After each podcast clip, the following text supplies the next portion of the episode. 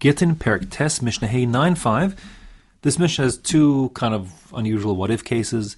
The first is, what if you have two men from the same city with the exact same names who are married to two women with the exact same names, and they both send their get with the same shaliach, and the gittin get mixed up. So what do you do? So the Mishnah says, Shnaim sheshalchu shnei gittin shavim. Two men send their wives identical gittin, because their names and their wives' names are identical, with a single shaliach. V'nisarvu, and along the way, the shaliach mixes up which get was supposed to go to which of the two women. Remember, since there's a requirement for v'kasav la, the get has to be for her, la, lishma. So you, even though the gittin are identical, you can't use one for the other. It has to be each woman has to get the get which is written for her specifically. So what do you do? Nosen shnehem lezu ushnehem lezu. The shaliach will arrange for the first woman to get both of the gittin, one after the other. And since for sure one of those two are hers, she'll be divorced. And similarly, he will then take back both of those gittin and give them both to the other woman.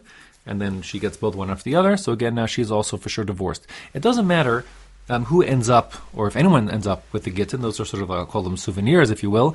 They will become, useful if the divorce letter questioned to know who witnessed it, but so on.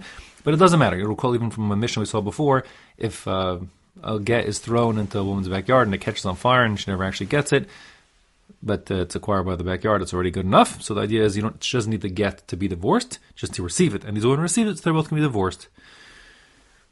Lafikach, and therefore, since we need each woman to get her get that was written for her specifically, avad echad mehen, if one of the two gittin gets lost, haray hasheni vatel, the second one is rendered useless. Usually batal means like the contract is rendered like kind of null and void.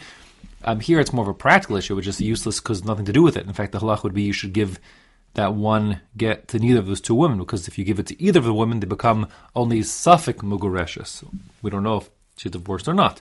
So don't give it to anybody. Instead, have them rewritten and do it all over again.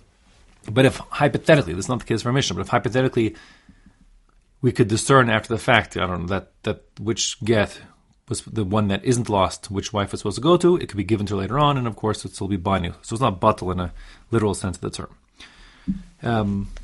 Good. That's the first part of the Mishnah. Now, second part of the Mishnah is like a new case altogether. Here you have five men who, for whatever reason, want to write all of their gittin to their five wives on the same piece of paper. So the point of information is going to be as follows. If the couples are mentioned, each benefra, each separately, so it's, Mr. A is divorcing Mrs. A, and Mr. B is divorcing Mrs. B, and so on. There's an and, a vav between each couple's names. And the names are written properly, of course. But there's just essentially one date at the top of the contract and one to the witnesses at the bottom. So it's each one is like, it's a get that'll work for all five. That would be okay.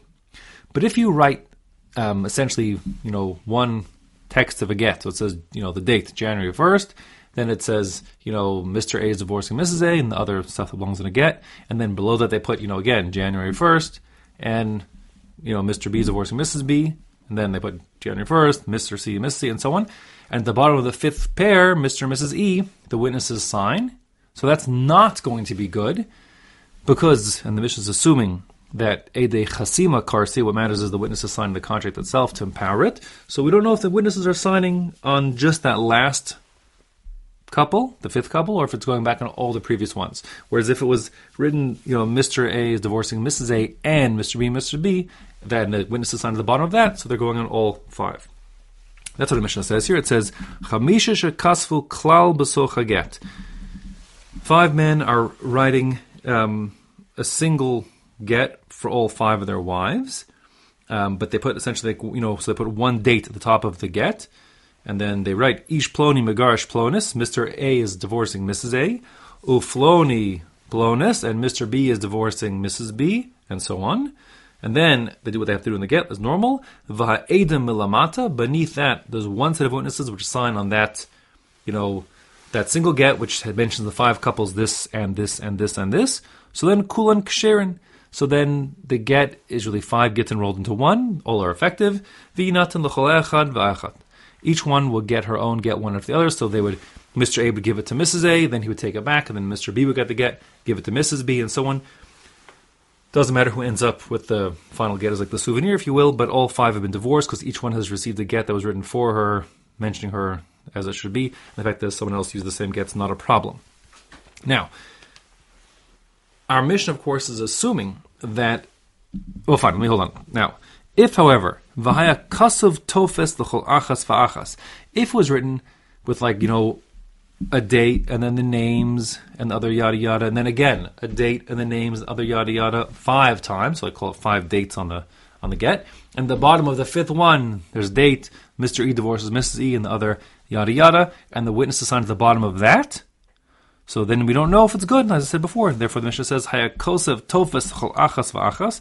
If a separate, formality is written up for each of the 5 women, va'ede milamata, and beneath the 5th one, with like the 5th date on the page, and the 5th paragraph, with the details about it, and then the witness is signed at the bottom of that, es sha'edim nikran imo kasher. That 5th one, where it's clear the edim can be read and identified as being attesting to that 5th couple's divorce, that's the one and only couple that can use this get to get divorced. But the previous 4 couples on the page, we don't know that the witnesses were signing regarding those couples, so they cannot use this get to divorce. That's what our Mishnah says. Our Mishnah, of course, is assuming that Ade Chasima Karsi, that what matters is the signatories on the get to empower the get, and we don't know if the signatories are going on all 5 or just the last one, and therefore we just can only use it for the last one. However, since we paskin that Ade Mesira Karsi, that it's all about the witnesses observing the get being handed over, and technically speaking, you don't need any signatories at all. The signatories are just there because of tikkun olam, but not to effectuate the get. So therefore, la halacha, in fact, each of these 5 couples could one after the other. Mr. A could give it to Mrs. A, and so on. All 5 could be divorced. Yes, that would be acceptable. Again, provided that it's not written in such a way that it's like a group effort. Can't say like Mr. A, B, C, D, and E are divorcing their wives. Mrs. A, Mrs. B, Mrs. C, Mrs. D, and Mrs. E. That will not work. It has to be each pair as distinct, in which case, if it's given properly to the proper witnesses, yes, it will be effective as a get.